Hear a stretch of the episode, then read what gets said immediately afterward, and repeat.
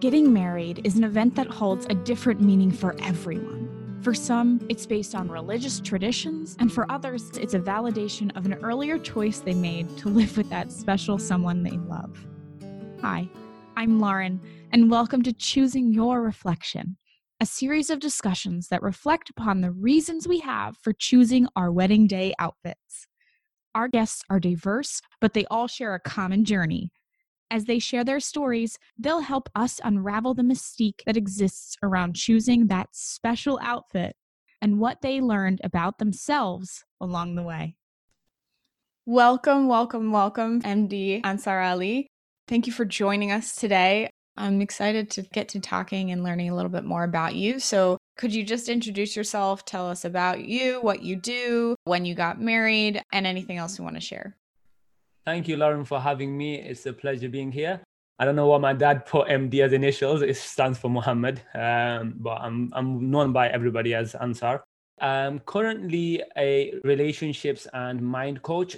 I help people through getting past traumas, healing through that, building confidence, and then learning in depth about relationships, attraction, dating, understanding the foundations of what makes great, passionate relationships, and I've basically been doing this and learning this myself through the last 10 to 12 years, where I've took a self-discovery journey myself in overcoming these problems that we commonly face in society. In I think the beginning of mankind, to be honest with you, when it comes to relationships. Originally, I started in the uh, concept art industry, design field, illustration. Uh, I, I, was very passionate about doing illustration and stuff, and uh, I got my artwork published in books and magazines. And it was after that period, I started questioning myself as to what do I want in life now? What do I want in terms of intimacy? Where do I want to go in terms of my marriage and the person that I want to find for my life partner? Because within the culture that we grew up in, the Bangladeshi Asian community, a lot of that is um, done by your parents, right? You need to make sure you have a good job, a good degree, uh, you have a house, and once those things are established, then your parents start hunting for possible brides or husbands. But the issue nowadays is that it's not as easy as it used to be. And also, people are very skeptical in terms of your earning potential.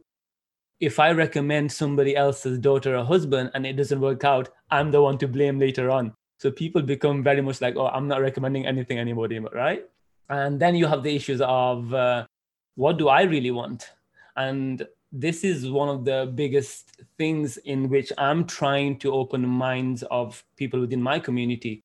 In that, yes, there are some good traditions within our culture, just like every culture has, but there are some that aren't. And you have to be able to say, okay, which ones aren't good for me that we need to be removing, or at least looking at it in a different way for our own happiness, for our own health. And so this kind of introspection started me on a long journey about 10 years, whereby I was looking for, first of all, learning how to actually attract the opposite sex. Like by the age of 28, I hadn't um, come close to even interacting intimately with the opposite sex at all. And that was partly to do with my religious upbringing as well as my culture. The aspect of dating is taboo within Islam, within uh, the Southeast Asian culture itself um, even the gentle things of just being uh, intimate uh, in terms of just holding hands and things like that with your spouse, with your partner is frowned upon within our community. And so coming up and growing up in an Asian uh, community and a family whereby you don't see that expression of love, of affection between parents and siblings so much, it, it, it doesn't really bode well in your future to think that you know you're able to do that comfortably. And for the longest time we never hugged in our family. Like i've i've to this day i've never hugged my father once. Not that i can even remember right? And so how are you supposed to create this kind of intimacy and affection and love if you're not able to express those basic fundamental things that human beings need? And it wasn't until i passed my driving lessons that's when I went and I just grabbed hold of my mom and I hugged her. And from that day, I started hugging everybody, right? First, it was like, like what you doing, right? All my siblings and everything. But now, when I go to visit my family and siblings, everyone's hugging each other.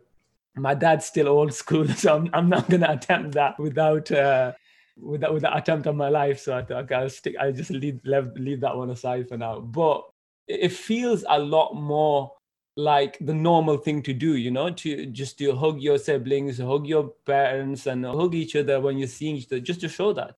And that was a starting point for me in terms of that. If I if that can happen, then I can do other things. So I would say I became the black sheep of the family because I was the first one to marry outside of our race. Uh, I was the first one to more or less go against every tradition that we had. So my wife, she's an uh, Irish um, Catholic, but as I got to know her uh, and as I got to know her in her religious upbringing as well as her cultural upbringing, I found that there are aspects of, as I mentioned earlier, of every culture that there's beauty in it. And this because it's tradition, it's what is rooted in your identity, right? And there were parts within my culture which I still love and like and I embrace, but there were parts which I didn't agree to, which was tribalism, which was the aspect of this color is better than that color. My religion actually puts all that aside. So it was kind of like a it was a battle within my mind. I said, how can I be brought up in a religious perspective where it says color doesn't matter, your race doesn't matter, your social status doesn't matter. But then my family are against me marrying somebody outside of my race only because she's not Bengali. And so for me, I always put my religious uh, um, understanding ahead of my cultural beliefs. And so I said, you know what? I don't care. I'm going to break some hearts. The ones that really care about my happiness, I'm talking about my own family, they'll be there for me. The ones that care about their religion, care about their faith and pleasing God, they'll be there for me because they'll understand what I'm doing. And so it came to the point that by the end of it, uh, half of the family didn't come to the wedding.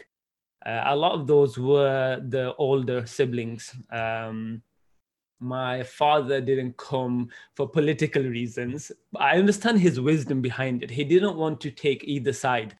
So he kind of stayed in the middle. So initially, I was quite upset but then because of the stuff that I've done over the years in terms of my, my, mind coaching things like this, I quickly looked at their perspective. I said, you know what, it's understandable. They have a certain upbringing from a very very young age. They're like ten years older than me, so I won't put anything against their reasons why not to come. I'll accept that the reasons are due to their lack of uh, understanding or their need to protect their identity and culture. And so, for those reasons, from my heart, I forgave them. And I said, that's fine. The other way I looked at it was those people that came or those people that deserve to be in my life are the ones that really are showing that they'll be supportive of my happiness. And so it was kind of like a revelatory uh, experience because it showed me those who really care and that family isn't always blood. It's those that are there to support you, those that are there to uh, care about what you care about and always there to make sure that you know you're making decisions that are for your happiness i would love to know a little bit more about how you guys met well i mean as i said before i've had zero experience with the opposite sex up until about 27 28 and so after one year of being in birmingham i was so focused on my job. At that time i was a menswear designer for a company here and that's why i came over to the city. Uh, so, but at the same time i was focusing on my art career as well in the background. Um, so after a year of being here, I realized I hadn't made any friends. like I used to just go to the gym, I used to work on my artwork, go to my job, and that's that was my life for a year. But I was so focused on getting my artwork published, and I did by the end of that year. But I thought I need to make friends, um, and so I also obviously started thinking about love, about intimacy, finding a woman.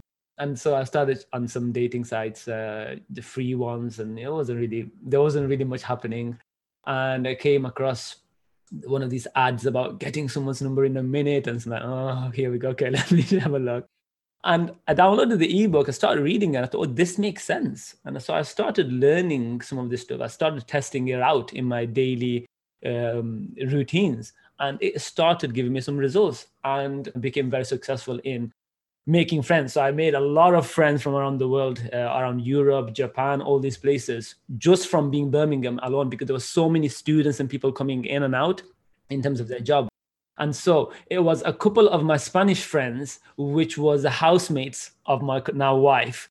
They invited me for a going away party. So they were leaving, going back to Spain. And I said, okay. And that's when I actually met my wife, Paula. She seemed kind of, uh, um, what shall I say, laid back, but also um, I was able to flirt in a like kind of it, it, with using some of the stuff that I learned, right? And it was it was it was going well. And so I said, okay, you know what? I told her at the moment I'm not looking for anything serious. I'm just trying to see my options. I'm trying to find out people that I'm compatible with and things like this. And so it was through that we exchanged numbers. We met up for going for a walk during one of the local reservoirs there. And as I started talking to and getting to know her, I found out that her mindset and her kind of idea of what she wanted for the future was quite compatible with mine, even though at, the time she, she, was still a Catholic um, um, upbringing and mindset. But she said that she had kind of lost her way she, because some of the stuff that wasn't it wasn't making sense to her. And I started to know more about her beliefs, her ideas, her cultures, and things that she was struggling with. Uh, and I was just there be, being very supportive of her. And I think with that support, and her kind of giving me that companionship that I needed at the time, we kind of just bonded. And so I said, okay, look, I go to meditation every month. Would you like to, you know, check it out? And she did, and she really thoroughly enjoyed it. And from that point, she started wanting to learn a lot more about my religious stuff because I had grown up with a, a group of the uh, uh of, of, uh, within the religion that was kind of like the Jehovah's Witness of Christianity. They used to go a lot of door knocking but in the 14 years that I've been with them from the age of 12, I believe, I, I didn't feel any spirituality. I didn't feel any connection to God, right? So it wasn't until I stumbled upon the mystic side of Islam, the spiritual side of it, uh, the Sufism branch, that I really started now finding myself, my inner peace. And so I said, you know what, I want to share that with her. Let's see if she experiences it as I do. And funnily enough, the first time she went, she came back and she she felt like so so good, so energized, and she said, "Okay, I want to go more often." I said, "Okay, no problem." And so it's just like we didn't force anything upon her. I said to her, "Look, just to let you know, as a Muslim, I can marry you. You don't need to convert to Islam. Okay, you're you can remain as a Christian, and we're allowed to marry each other." So I made sure from the onset I removed that pressure from her. There's a lot of um, Southeast Asian uh, marriages happen whereby the woman is converting for the guy, and that's not a, that's not real, right? Because suddenly now, if the relationship doesn't work out, you're having to say, uh, mm, "What do I do?" You know, do I?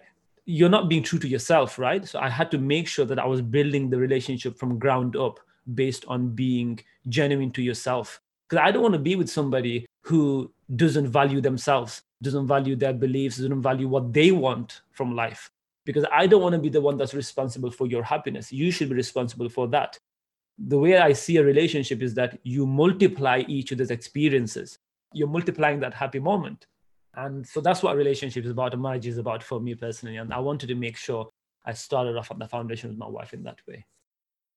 To be honest with you, this is the first time I'm actually uh, talking about this in depth as I have done. I've I've kept it uh, like under the uh, under the table for a while. The reason I, think st- still is in the back of my mind. There are certain elements of it I don't want to say in public because it still hits on the taboos of our culture and religion, right? And so I'm trying to be careful not to say those things, uh, whilst of course making sure I'm telling the story, uh, the most important parts of it. That's a fantastic and such an inspiring story. Clearly, you said that you want to engage with your culture and your religion in certain aspects. And I would love to hear more specifics on the actual ceremonies. What religious and cultural things did you keep and which did you not keep? And how did you integrate that with your wife's religious beliefs as well and her cultural traditions? Both of us actually already had the idea that we wanted to have a small wedding Secondly, um, I was thinking in terms of finances because we both want our own businesses in the future. And I said, if we are putting in 20, 30,000 pounds into one day, you know, what about the rest of our lives? So I didn't want to go into that cycle of cultural ideology, just go all out on that day. And just, you know, by the time you finish, you're in debt 15, 20,000 pounds. It, it doesn't make sense to me. I'm a very logical person. So I always analyze these things. And so luckily I have a wife that is also intelligent in these aspects. And she's she's like, okay, yeah, that makes sense. So my wife, she bakes a lot. So in terms of the wedding cake, we baked it ourselves. And I cook a lot as well. So I've supported her. She had to bake it three or four times because we did one practice one here. And then we made the real one. And we've been healthy for about four, about four years actually now where we're eating mostly um, plant-based stuff. And so we, when we made the cake, we made the bottom two tiers with normal ingredients for everybody else, and we made the top tier uh, healthy vegan version. And so when we cut open, everybody got what they wanted in terms of the cake. It was a really good experience in terms of making it, but also cost-wise, we saved at least two thirds of the original price if you hired and got somebody else to do it um, the decorations and everything. We picked our flowers, bluebells from the garden. That was all free and everything. We ordered some, you know, for the chocolate boxes and stuff. She made um, chocolate truffles herself. We put all those individually in there as well. So a lot of the cost in terms of setting up and everything, it was reduced because we kind of did it ourselves. Also, we were catering for about 40 people only.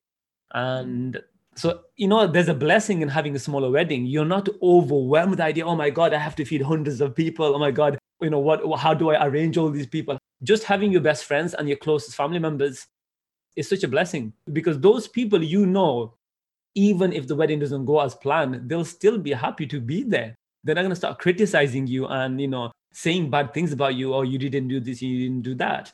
And in terms of the dress because of our religious upbringing, we wanted modest clothing. A lot of the time, especially for women now, modest clothing is difficult to find. So my wife, she searched online, didn't find much. Finally, she went to London with her uh, auntie and her sister and her mother, and they eventually found a few options, but that required several alterations. So it was a long sleeve wedding.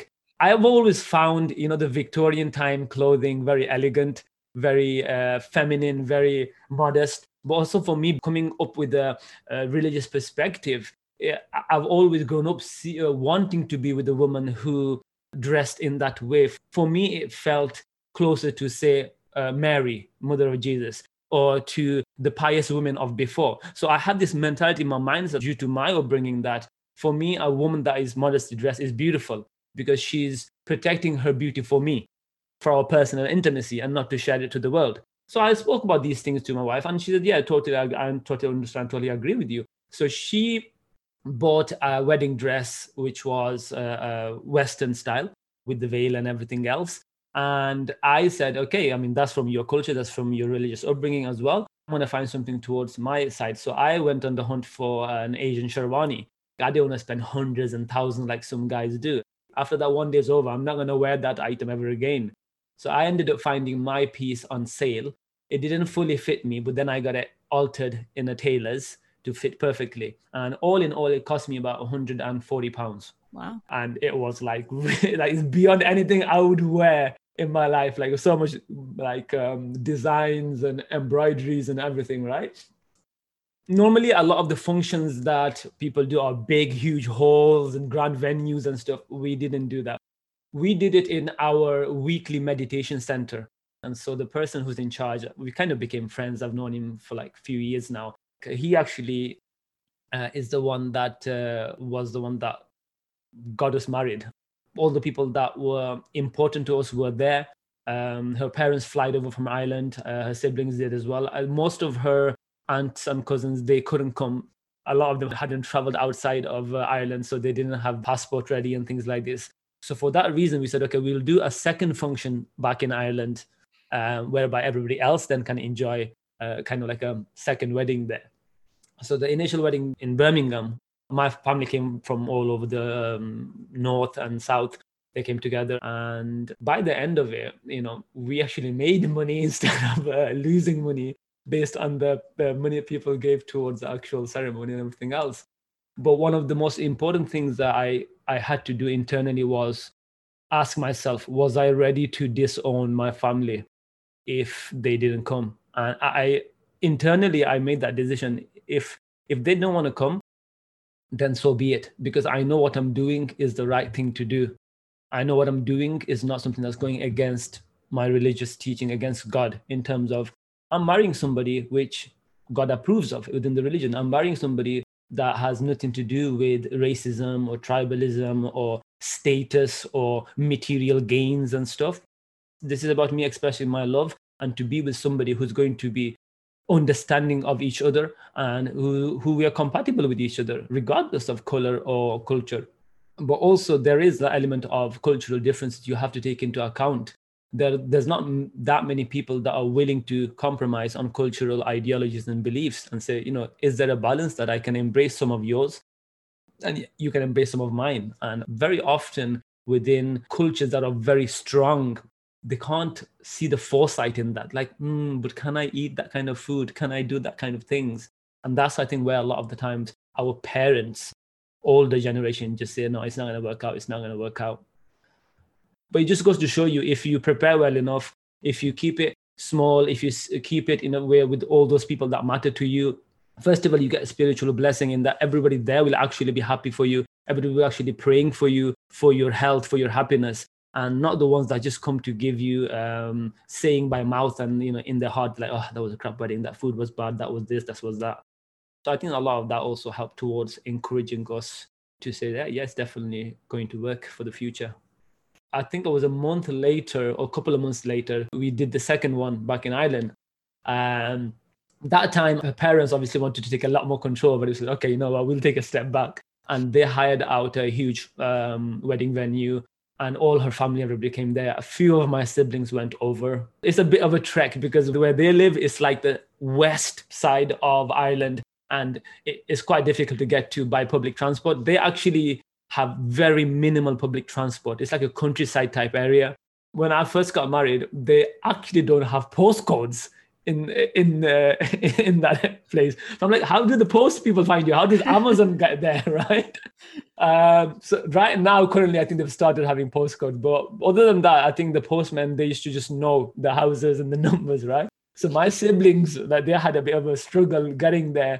But yeah, it was it was a really good event. Personally, I didn't want alcohol in there, uh, but because I didn't obviously within Islam it's forbidden to drink alcohol and stuff. But I spoke to my wife about it, and she said, uh, "Look, I understand what you're saying and stuff, but I think a lot more people here this part of their culture." I said, "Okay." I'm gonna not be held accountable for this in the day of judgment, right? But I'll hand it over to your family side. If they want to bring in alcohol and stuff, they can. I'm not gonna pay for any of that. And so they did. They were happy to. Um, again, you know, it was a really, it was a really great day. We felt loved, you know? And so yeah it was it was double like two weddings and both of them were really enjoyable and good and i got to know her family a lot more uh, because up until then actually we hadn't really met each other's family very much. I remember her mother you know when we proposed uh, to each other and then her mom and her younger sister came uh, to uk to interview me essentially and they were asking a lot of questions and so i said yeah look this is this and that everything else i, I understand this is unorthodox I said, but this is very, very unusual from my side of the family as well. I'd love to know a little bit more about your outfit, what it looked like, how you felt in it. Could you just give me a bit of a description about it? The outfit itself, because my wife's dress was kind of like a creamy white, I had to make sure that it complemented that. So I was limited to that color. But then also the actual embroidery, the jewelry, the ornaments on the sherwani itself most of the embroidery was around the neck area and the actual fastening in the center. Uh, it had some elements of um, um, wine red colors in there, but most of it was the jewelry and the actual elements that were there were mostly white, pearl, creamy type colors. It's quite heavy because of all the heavy embroidery on it and all the heavy jewelry and stuff that's attached to it. The idea is that when you wear a sherwani, it should make you feel like a prince, like a king. And to be honest with you, I felt really good like, because the fitting was really good. And because I also took it to the tailors afterwards to get it well fitted. In the moment I was wearing it, it, it it's something that I would never wear normally. And so that in itself was a new experience. And they say that you know it's it's those new experiences with somebody that makes you draw closer to that person. So I know that with her attire and my attire matching each other's, and you could I could see it from the expressions of everyone's face, uh, how you know how it came across to them that it looked wow they look really good together, right? And so I think that was the, one of the most important things. I was making sure that I didn't make my wife's dress feel like you know it was less or mine was less. That there was a balance between both our cultures.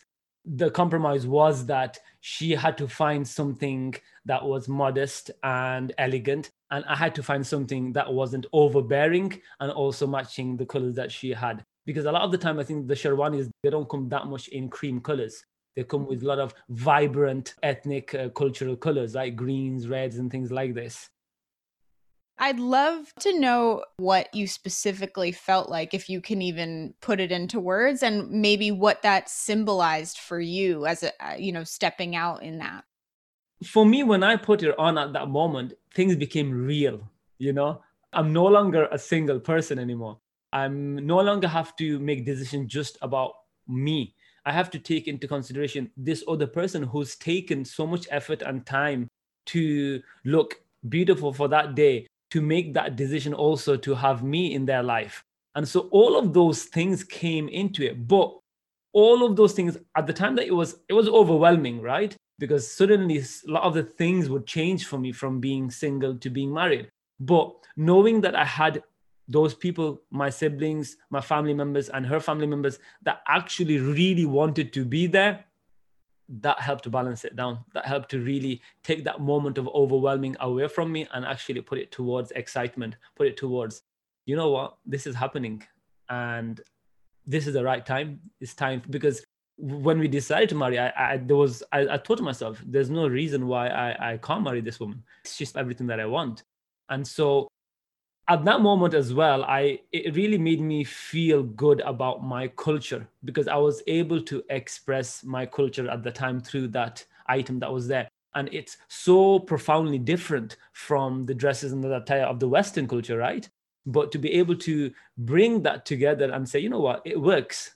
We have two different cultures coming together and the two dresses and the two attires are like the perfect expression of that coming together because it balances out even though i had so much more embroidery and things like that that kind of coming together of something that balances it out. And i found that balance to be there on that day.